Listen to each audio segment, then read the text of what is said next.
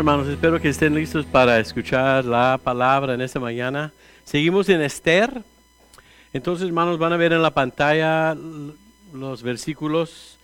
Ah, solamente nos faltaba unos versículos al fin del capítulo 2 y vamos a ver unos pocos cosas en el capítulo 3. Amén. estamos en una serie de sermones en este libro con el tema de para un tiempo como este, sabemos que Esther está en el lugar donde Dios la quiere cuando la necesita. Y así es para nosotros. Dios está manejando nuestras vidas para ponernos en el lugar donde debemos estar, para poder cumplir con sus propósitos, su, su plan, su voluntad en el momento perfecto. El Señor no hace ningún accidente. Entonces, ah, nada más permíteme darle un breve este, ah, ah, sumación, un breve recuerdo de lo que hemos visto. La semana pasada vimos cómo Dios, es decir, que entendimos cómo Dios puso a Esther en el trono del imperio de Persia, le, puse ahí en el trono al lado del rey. Según este cómo se manejó las cosas. Recuerdan hermanos que estaba en un concurso de belleza.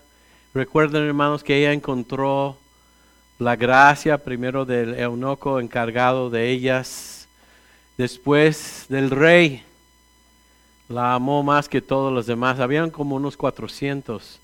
Y sabemos que Dios manejó todo ahí para poner a Esther en el trono al lado del rey. Y hacemos la pregunta, ¿por qué? Porque si ella no está ahí, toda la nación de Israel, los judíos, iban a ser destruidos en Persia sabemos que va a haber un plan en un futuro para destruir a los judíos. Ellos no lo saben en ese momento, pero Dios lo sabe. Amén, hermanos. Si no podemos conectar esto con nuestras vidas, entonces vamos a fallar en una manera bien grande. Tenemos que entender lo que sucedió en el siglo V tiene algo que ver con nosotros porque servimos el mismo Dios toda nuestra vida en las manos de Dios. Él está manejando todo para el bien de su pueblo, para el bien de su familia, de, uno mismo.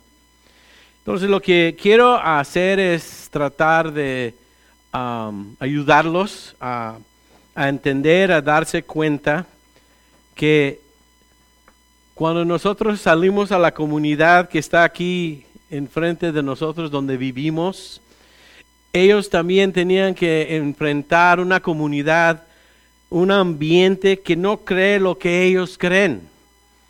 Es decir, Esther y Mardoqueo tienen que luchar, tienen que vivir su fe en un ambiente, en una comunidad, en una eh, nación que no cree lo que ellos creen y están en la minoría.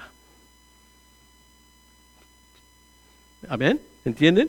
Este, nosotros, realmente, humanamente hablando, estamos viendo en este país que se está cambiando el hecho de que este país fue establecido, fue eh, construido sobre una fundación cristiano, ¿no? Una cristiana.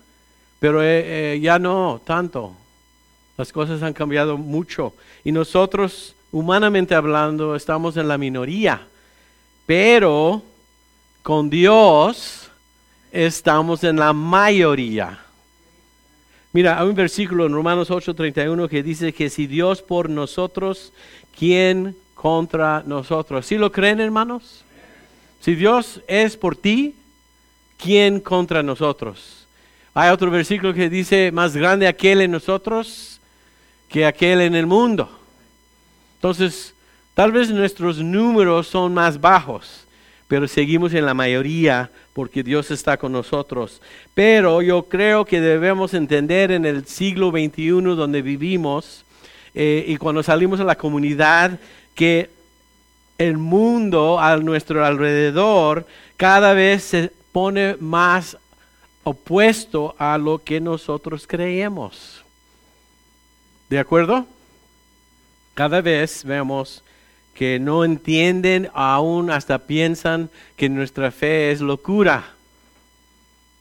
Pero no importa, porque lo más importante es saber que Dios nos ha escogido, pertenecemos a Él y Él tiene planes para nosotros. ¿Cuál es el plan principal de esta historia? ¿Qué es lo que podemos aprender de, Esther y de ah, Mardoqueo?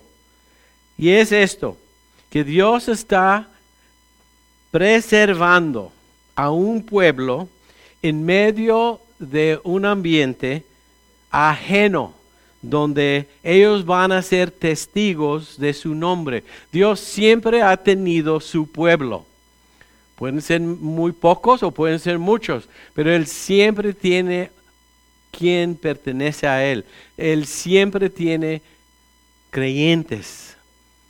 Él siempre está obrando a través de ellos. Somos siempre eh, instrumentos en las manos de Dios para llevar adelante sus propósitos. Entonces, vamos a ver algo aquí en el versículo 21, lo van a ver en la pantalla. Eh, son los últimos versículos del capítulo 2. Aquí sucede algo, ya sabemos que Esther está ya en la posición de reina del imperio más poderoso del mundo en aquel entonces, sentado al lado de el rey Asuero, y dice que al terminar el segundo capítulo esto en el 21, por esos días, Victán y Teres, te digo, hermano, que yo no sé qué estaban tomando, pero estos nombres de la, Biblia, imagínate, oye, eh, ¿cuál va a ser el nombre de tu hijo? le vamos a, nombrar Vitán. ¿Qué, qué, qué? Vitán. Alguien, alguien busque cómo se escribe, ¿no? Pero aquí están, estos eran eunucos del rey uh, guardianes de, de, la puerta. Ellos tenían la responsabilidad de quién entraba y quién salía de la ciudad. Recuerdan que en aquel entonces las ciudades tenían grandes muros. Y la gente entraba por ciertas puertas y otros y había gente que tenía esto como su responsabilidad. Entonces estos dos eh, eh, estaban ahí sentados, eh, bueno, haciendo su trabajo y se entiende que se enojaron contra el rey Asuero y comenzaron a hacer planes contra él.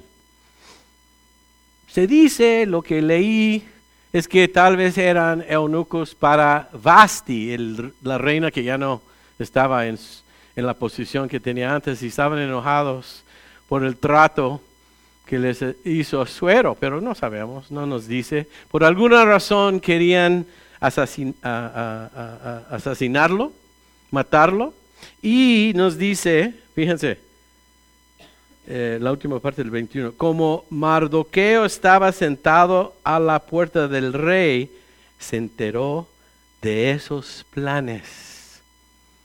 Qué coincidencia, hermanos. Qué interesante, ¿no? ¿No lo piensan? Ahí está sentado a la puerta, hay una multitud de personas que van entrando y saliendo, y él es como una mosca en la pared. ¿No lo han dicho antes, hermanos? Híjole, cómo me gustaría haber estado en esa, escuchando esa conversación entre quién sabe quién, ¿no? Pero saben que están platicando. Estos dos están platicando, quieren, están planeando hacer a un lado al rey, no sé, están enojados por alguna razón, no nos dice por qué. Y escuchan a estos dos hombres hablando y mencionan el nombre del rey y uh, aquí vemos que Mardoqueo descubre que estaban conspirando para matarlo. Fíjense hermanos, donde estamos en la vida, en cada momento, es exactamente donde Dios quiere que estemos. no piensan, no han dicho, claro que sí, pero lo voy a mencionar. En alguna circunstancia, tal vez, híjole, ¿cómo me gustaría estar en otro lado? O haciendo otro trabajo. Cuando aceptamos que, cuando aceptamos como hijos de Dios, que estamos exactamente donde Él nos quiere, la vida se hace mucho más fácil. El Señor te puede avanzar o el Señor te puede detener, el Señor puede hacer lo que quiere. Aceptar la mano de Dios en nuestras vidas es una cosa que te da una paz, una confianza, gozo, como nunca lo puedes tener, porque sabes que es el Señor que está manejando todo. Entonces, estos dos ahí están sentados y escuchan esas palabras y no es, hermanos, casualidad.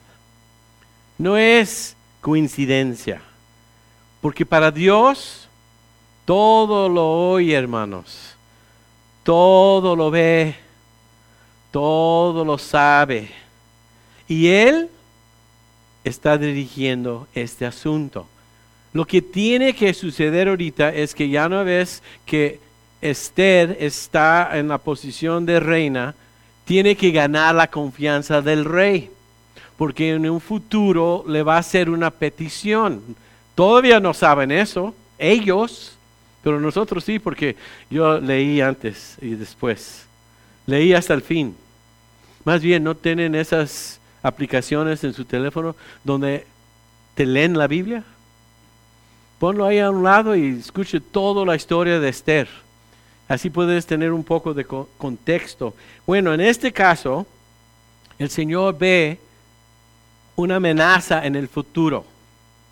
Y Él empieza a manejar las cosas como si fuera un juego de ajedrez, ajedrez, perdón. Y él lo hace, recuerda, podemos leer la historia y decir, bueno, eso es lo que pasó en el siglo V allá en la Persia. ¿Y eso qué tiene que ver con nosotros? Pues es el mismo Dios de aquel entonces, hoy. Y dice que no cambia, es el mismo ayer, hoy y para todo el futuro. Entonces puedes tener confianza, si quieres confiar en Él, que Él va a dirigir todos tus pasos y manejar tu vida y tus asuntos en una manera perfecta. Y Él quiere ¿Qué? ¿Cuál era el, punto que vimos desde el principio aquí hoy en la mañana? Que Dios está preservando a su pueblo y a nosotros también. Hoy, aquí en los Estados Unidos, en el siglo XXI, con todos los que están contra nosotros, Dios nos va a preservar. Él tiene cuidado de nosotros.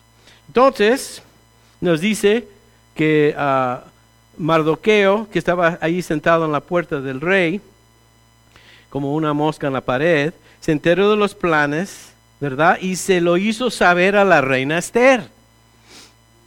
Entonces eh, escuchó, comunicó esta información a Esther. ¿Y dónde estás, Esther?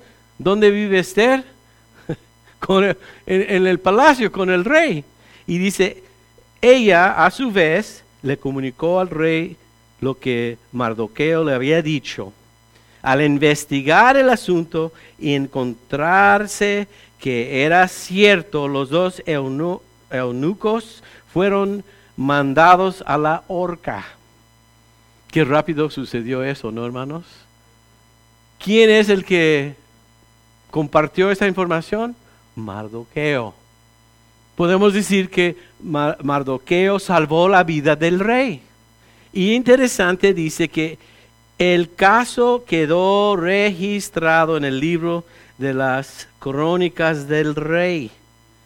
Muchas veces vemos algo así y decimos, ¿y por qué está eso escrito ahí? Porque yo ya leí antes y después de esto. Fíjense que el rey se había olvidado de Mardoqueo, que nunca le dio su promesión por haber salvado su vida. Pero una noche en el futuro, y lo vamos a ver después, no pudo descansar empezó a caminar por ahí en su palacio y mandó por estos mismos libros de donde estaba escrito lo que había hecho Mardoqueo por él. Y cuando se enteró, dice, oiga, ¿por qué nunca le, le di su galardón? ¿O por qué nunca le ah, le di su premio a Mardoqueo. Entonces en ese momento se convierte Mardoqueo en alguien que tiene el favor del rey y sabemos que muy pronto lo va a necesitar. Porque la amenaza no nada más de destruir a los judíos existe, ¿qué van a hacer contra un, una nación tan poderosa? Pero Dios tiene su plan, ¿no, hermanos? Pero eso qué tiene que ver con nosotros?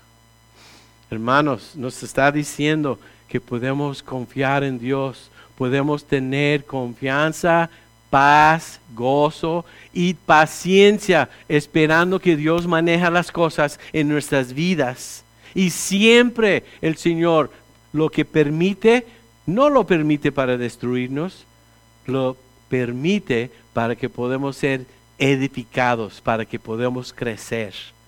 Y aquí lo tiene en mente. Después, ya pasamos al capítulo 3. Este, capítulo nos va a introducir a un hombre que se llama Amán. Y él, como les he estado diciendo, tiene la idea de la destrucción de los judíos. Dice esto, después de estos sucesos, el rey Asuero encumbró a Amán, hijo de Amatada, el Agagüeo. Otra vez, nombres. No sé si lo ven que aquí puse este nombre porque va a ser importante. Nos está comunicando algo importante de la historia de Israel. Y dice, y para honrarlo lo, le permitió ocupar un lugar más elevado que el de los todos los príncipes que lo acompañaban. Entonces eh, el rey subió a este a Amán a una posición de mucha autoridad. Vamos a ver algo de la historia. No los quiero aburrir, pero es interesante y yo creo que es necesario descubrir algo para nuestro estudio de hoy. Entonces voy a poner en la pantalla Éxodo 17, los versículos del 8 al 16. Aquí tenemos esa ocasión, ese evento, donde Israel derrota a un país en la tierra prometida que se llama Amalek. A ver, todos pueden decir Amalek. Ok, Amalek es importante. Recuerdan que tuvieron esa experiencia los hijos de Israel en el desierto cuando habían salido de Egipto de quejarse porque no tenían que, algo que beber y tenían esa experiencia de la roca que les dio agua cuando lo cuando Moisés lo golpeó con su, con su palo, ¿no? Y, y salió agua, ¿no? Ok, eso es después, después de eso. Y dice esto, Amalek vino a Refidín y peleó contra Israel. No querían permitir que pasaran a la tierra prometida cuando salieron de Egipto. Entonces Moisés le dijo a Josué, escoge nuestros mejores hombres y sal a pelear contra Amalek. Oye hermanos, otra cosa que tenemos que entender, que el pueblo de Dios, la iglesia, también pueblo de Dios en el Nuevo Testamento, tiene enemigos. ¿Saben? Tiene un adversario, más bien es su título, el adversario. ¿Quién es? Satanás cristianos tienen enemigos, porque Jesús tiene enemigos. Y entonces aquí vemos, y muchas veces la gente dice, ¿por qué siempre están peleando? Porque existe un pueblo santo, escogido, que Dios está usando para revelarse al mundo y existen todos los demás que no conocen a Dios. Dios iba a usar a Israel como lo había prometido a Abraham para hacer bendición para todas las, naciones a través de un descendiente llamado Jesucristo, que iba a ser el Mesías. Entonces sabemos que hay que, siempre hay guerra, pues aquí están peleando. Es algo bueno, hermanos, pelear contra lo injusto.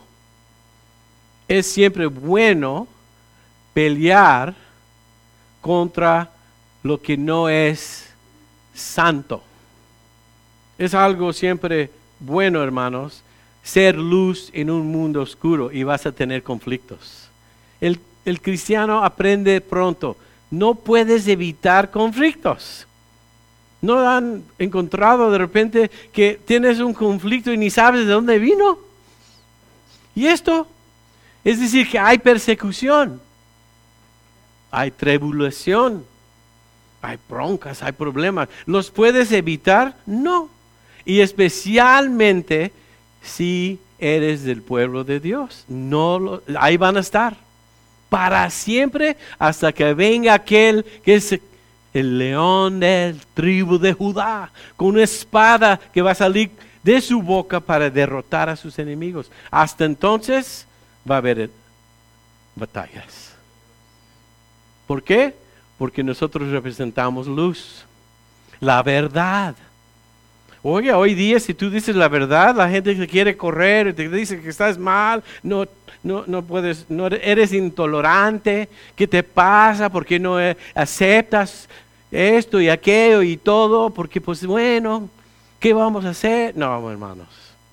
Existe la verdad y existe la mentira. Amén. Existen los planes de Dios y existen los planes de nuestro adversario, nuestro enemigo, Satanás. Es real. Solamente mira el mundo. Explícamelo. Naciones peleando contra otros. Ahorita tenemos uno muy bueno, es decir, contra los rusos, Ucrania. Se habla del que la China va a invadir a Taiwán y otras cosas hay por ahí, ¿no? Solamente guerras, rumores de guerras. Siempre va a existir mientras que este mundo está bajo eh, esa maldición que se llama el pecado. Los hombres peleando y especialmente contra las cosas de Dios. Entonces aquí encontramos a Moisés. Le dijo a Josué, eh, le hizo a Josué hizo lo que Moisés le dijo y combatió contra Amalek. Y Moisés, Aarón y Ur subieron a la cumbre del cerro. Mientras Moisés mantenía la mano en alto, los israelitas vencían. Pero cuando bajaba la mano, vencía Amalek. ¿Recuerdan la historia? Las manos de Moisés altos, lo había subido. ¿Qué pasaba? Ganaba Israel. El momento que se cansaba y los bajaba, ¿quién, vencía? Amalek. Entonces se pusieron bien inteligentes y le fueron a ayudar que estuvieran sus manos arriba. ¿No? Y ganaban y derrotaron a Amalek. Y es lo que leemos. Lo pusieron debajo para que pudieran sentarse. Es que encontraron una piedra. Se cansó. Mientras Aarón y Ur lo sostenían las manos el uno ah, del lado izquierdo y el otro del lado derecho. Así pudo mantener firmes las manos hasta que se puso el sol y Josué derrotó a Amalek y a su pueblo a filo de espada. El Señor le dijo a Moisés, escribe esto en un libro para que se recuerde y dile a Josué que yo borraré por completo la memoria de Amalek. Luego Moisés levantó un altar y le puso por nombre Adonai Nisi, porque dijo, la mano de Amalek se levantó contra el trono del Señor, por eso el Señor estará en guerra contra Amalek de generación en generación. Entonces, tal vez alguien está pensando, oye, pastor, ya regrese por favor a la historia de Esther. Pues es, es lo que estoy haciendo. Les voy a avisar desde ahorita. Agag es un descendiente de Amalek. ¿Quién es? ¿Quién es esta persona? Amán, descendiente de Amalek. Familia de Agag, el rey de Amalek. Mira lo que dice primero de Samuel 15. Nos adelantamos más en la historia de los israelitas. Nada más aguanten un, un momento y les voy a enseñar por qué es importante. Saúl es rey. Y mientras que él era rey, Dios le dio un mandato. Y el mandato era que destruir a los amalecitas, destruir a la nación de Amalek. Esto es después de Moisés. Sí conocemos bien la historia de Israel, ¿verdad? Entonces eso es lo que dice el Señor a Samuel que, que le diga a Saúl. Primera de Samuel 15.2. Así ha dicho el Señor de los ejércitos. Voy a castigar a Amalek por el mal que les hizo a los israelitas cuando los atacó al salir de Egipto y les impidió que siguieran su camino. ¿A qué se está refiriendo aquí Samuel? A lo que acabamos de leer en Éxodo 17. Impedían que avanzara Israel. así que ve y mata a los amalecitas, destruye todo lo que tienen, no los tengas compasión a sus hombres ni a sus mujeres, ni siquiera a sus niños de pecho, y eso se lee muy difícil, hermanos, ni a sus vacas, ovejas, camellos y asnos. Y el mandato del Señor, hermanos, aquí es claro, ¿no? Es lo que dijo, que todo destruyera. Saúl, todo, hasta las hormigas. Todo. ¿Qué hizo? Fíjense el versículo 9, lo puse acá arriba. Además de perdonar a Agag, Saúl y su gente también se quedaron con lo mejor de los, sus animales, ovejas, toros, becerros, engordados y carneros, lo de poco valor lo destruyeron no escucharon la voz del Señor y decidían, ¿sabes qué? Lo que nosotros vemos como basura, pues lo vamos a destruir. Pero pues vamos a conservar al rey Agag y a estos becerros y estas vacas, pues, pues hasta te puedes imaginar, hermanos, los chivos y los carneros, porque estaban pensando en qué? En lo único que se puede pensar en esos animales, en una buena barbacoa. Mientras que esté la hermana María para hacer la salsa. Hermanos, no obedeció Saúl. El enemigo de Dios, Amalek, y el rey cuando viene Saúl y está en, en posición como rey, no obedece al Señor y permite que siga viviendo el rey Agag. ¿Quién es el descendiente de Agag? Amán. Hay consecuencias, hermanos, cuando no obedecemos al Señor. En el futuro hay consecuencias cuando no hacemos las cosas que Dios nos pide y lo hacemos a la mitad o a medias y la consecuencia va a impactar. Imagínate, estamos hablando del siglo V. Esto había sucedido mil años después. Y ahí está el descendiente. Un descendiente de Agag se asoma en Persia en el futuro. Y el problema aquí, hermanos, es que no debe existir si hubieran obedecido al Señor. Entonces, hermanos, hay que entender algo. Cuando el Señor pide algo de nosotros, hay que obedecer. Él sabe por qué. Él entiende lo que les espera en un futuro. ¿Quién es el padre de Saúl? Son alguien que se, que se llama, y lo voy a leer aquí, Cis padre de Saúl, descendiente de Mardoqueo. Saúl es el que peleó contra Amalek y Agag y unos muchos años después los dos siguen peleando. ¿Y por qué? Porque todavía existía el descendiente de Agag y los del pueblo de Amalek. Si hacemos las cosas como Dios nos dice, el futuro va a ser mejor. No lo podemos escapar, hermanos, porque no sabemos por qué el Señor nos pide ciertas cosas.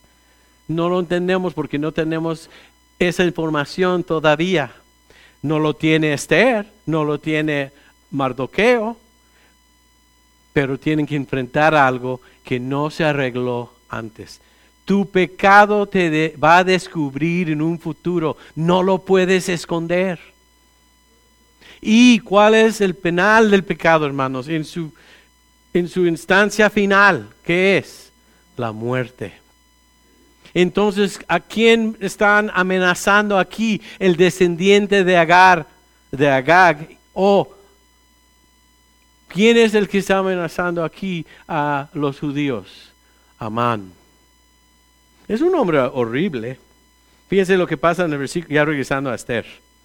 ¿Sí entienden la historia, hermanos? No estamos hablando de que fue esto algo que pasó la semana pasada.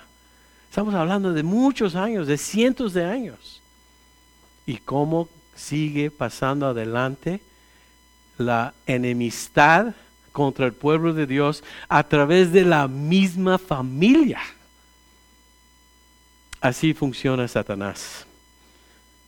Dice, todos los siervos del rey que estaban a la puerta del rey se arrodillaban y se inclinaban ante Amán, porque el rey así lo había ordenado.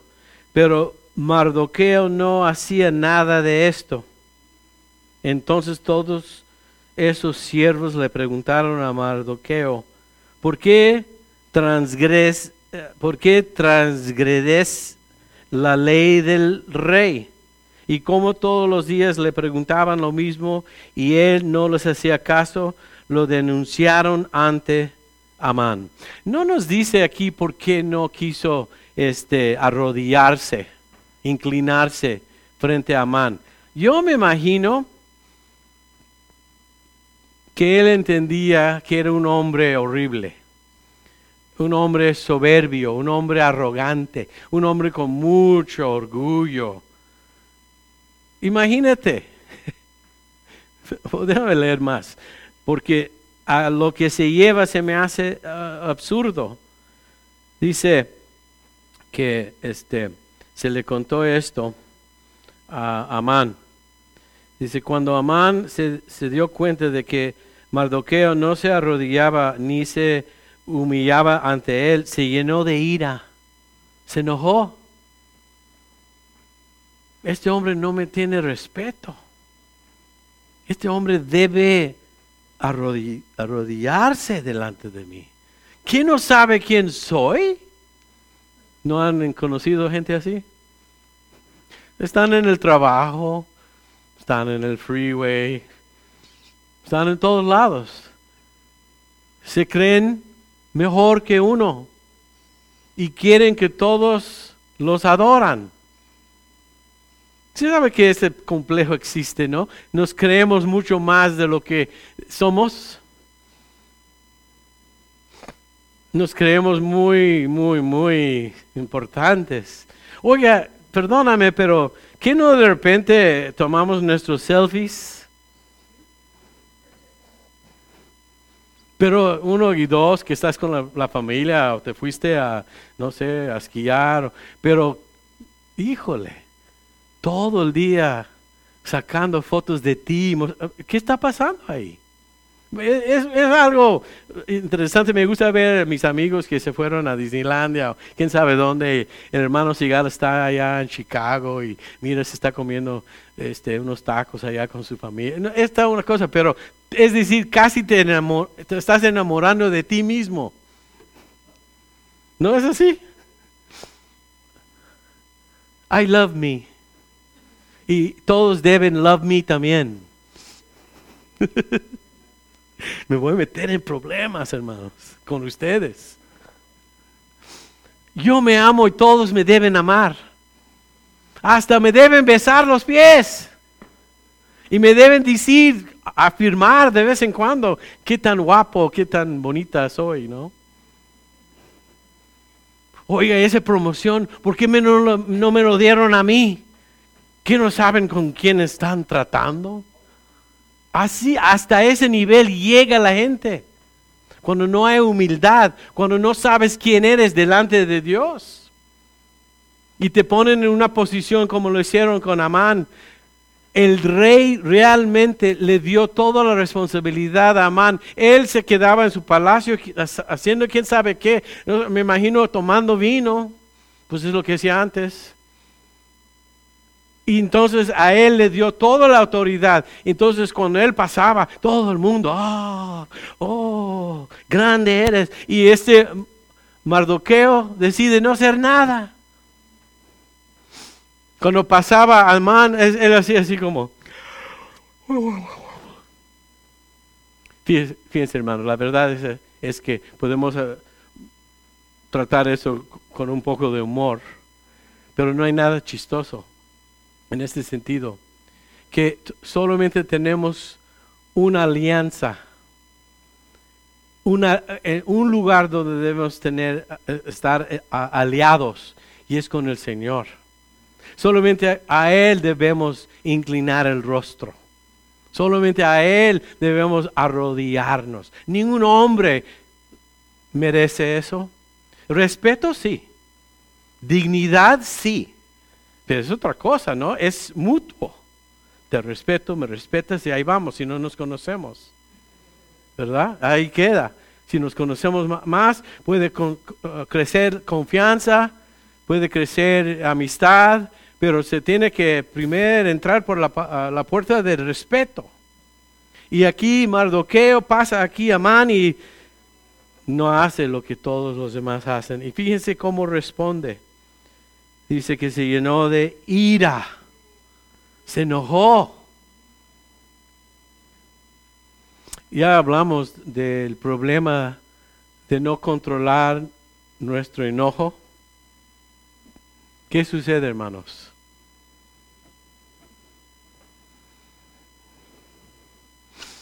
Si nos enojamos y hablamos o no, no permitimos un poquito de tiempo que pase, si es que llego yo a enojarme, me he hecho un buen hike, como de cinco millas. Y ahí estoy pensando y pensando. Cuando regreso, ah, ya estoy mejor. Nada ha cambiado, pero yo sí. Y este se enoja. La ira, ¿no? Te hace hacer cosas que destruyen. Destruyen vidas. Dicen cosas que ya no, ya no puede, ya no puede regresar, ya, ya se dijo. Hay un dicho en inglés. Eh, Sticks and stones may break my bones, but words will never hurt me. No es cierto. Palos y piedras pueden quebrantar mis huesos, pero las palabras no me dañan. Es una mentira. Sí dañan, destruyen. Y especialmente si vienen de la boca de alguien que tiene autoridad. Y Mardoqueo no quiere arrodillarse. Dice, pero Amán consideró que era muy poco vengarse solamente de Mardoqueo. Fíjense, qué absurdo es la manera que responde. No solamente se enojó contra, contra Mardoqueo, se enojó contra todos los judíos. ¿No se te suena, como un poco absurdo, como más allá, una exageración? Así es el pecado, hermanos. No sabemos a dónde nos lleva, hasta dónde podemos llegar. Entonces dice que Amán consideró que era muy poco vengarse solamente de Mardoqueo, así que procuró destruir, fíjense hermanos, si lo lees conmigo, destruir a todos los judíos que habían en el reino de Asuero, es decir, al pueblo de Mardoqueo, pues ya le habían informado a qué pueblo pertenecía. Corría el mes primero, es decir, el mes de Nisan, el año ah, duodécimo del rey Asuero, cuando le fue eh, echada a Amán su pur, es decir, su suerte, para cada día y para cada mes del año. Y la suerte le cayó en el mes duodécimo, que es el mes de Adar. Entonces Amán le dijo al rey Asuero, fíjense hermano lo que le dice, hay en tu reino un pueblo que se ha desparcido y distribuido entre todos tus pueblos y provincias. Fíjense, sus leyes son diferentes a las de todo pueblo y no actúan las leyes del rey. En nada se beneficia el rey con dejarlos vivir. Él está exagerando también ahí. Pero lo que sí es cierto es que el pueblo de Dios es diferente y sus leyes son diferentes. Nosotros, imagina que están viviendo en Persia, no en Israel. E, es un pueblo que los vas a distinguir. No comen puerco, ¿verdad? Leen un libro que dicen que es la palabra de Dios. Se portan en cierta manera, viven diferentes. Vivimos diferentes, hermanos. Debemos vivir diferentes. Somos una nación santa. Somos sacerdotes en este mundo que no conoce al Señor. Entonces sí es cierto que son diferentes, sí es cierto que no observan todas las leyes y por eso los va a destruir a todos. Y cuando hace su petición con el rey, son exageraciones, porque solamente tuvo trato con un hombre. No trates de tomar las acciones o las palabras de una persona y tratar de identificar a toda su familia o todo su, su ah, en esta ocasión, su, su, ah, su país o su cultura de la misma manera. Pero podemos ver aquí que es una exageración. ¿Saben que Satanás es acusador de los santos? Todo lo que sale de su boca es una mentira. Lo vemos con la historia de Job. Y con eso vamos a terminar. Dice lo siguiente, estamos en el 9. Si al rey le parece bien, emite un decreto que autorice su destrucción. De mi parte, yo pesaré diez mil talentos de plata a los que manejan el tesoro para que los ingresen a los tesoros del rey. Es decir, que este hombre, Amán, va a pagarles a las personas para perseguir y matar a los judíos. Imagínate cuánto odio tiene. El rey quitó su anillo y se lo dio a Amán, hijo de Ametata, el aguagüeo. Es, de Agag, el descendiente Aguagueo, Agagüeyo, que era enemigo de los judíos. Fíjense cómo dice que era, era enemigo de los... ¿Qué hace el rey? Le da, le da a Amán toda la autoridad. Y él mismo se quita de la responsabilidad. Ese no es un líder, hermanos. Después, vamos a ver más, pero hasta ese momento tenemos aquí hacer la pregunta, ¿quién está a cargo, hermanos? ¿Asuero? No. ¿Quién? ¿Amán? Sí, pero no. Porque ¿quién está a cargo de todo? ¿Quién te, tiene todo poder? ¿Quién, tiene, ¿Quién es omnisciente y omnipotente? El que está a cargo de todo es el Señor. Y con eso podemos leer esto, aunque en algunos lugares se ve difícil lo que va a suceder con los judíos, pero sabemos que Dios está obrando para preservar a su pueblo, igual con ellos en el siglo V y nosotros en el siglo XXI. Amén. Vamos a pedir, Señor, su bendición en esta mañana. Padre, gracias Podemos leer esta historia y tal vez pensar que qué tiene que ver con nosotros, pero sabemos que tiene todo que ver porque se trata de ti, Señor, que eres el mismo ayer, hoy y para siempre. La idea, Señor, es entender que tú estás a cargo y tu deseo es preservar a tu pueblo. Y lo vas a hacer y vas a manejar todas las cosas para que se cumple tus propósitos, Señor. Ayúdanos, Señor, como iglesia a entender que sí estamos en batalla, sí estamos peleando contra nuestro enemigo y tu enemigo, Señor. Pero sabemos, Señor, que eres más que un conquistador, que has vencido, Señor, a todo y a todos. Gracias, Señor, podemos confiar en ti. Pedimos tu bendición sobre tu palabra y que tú sigues obrando en nuestros corazones a través de este libro de Esther y te lo pedimos en el nombre de Cristo Jesús. Amén. Bendiciones, hermanos.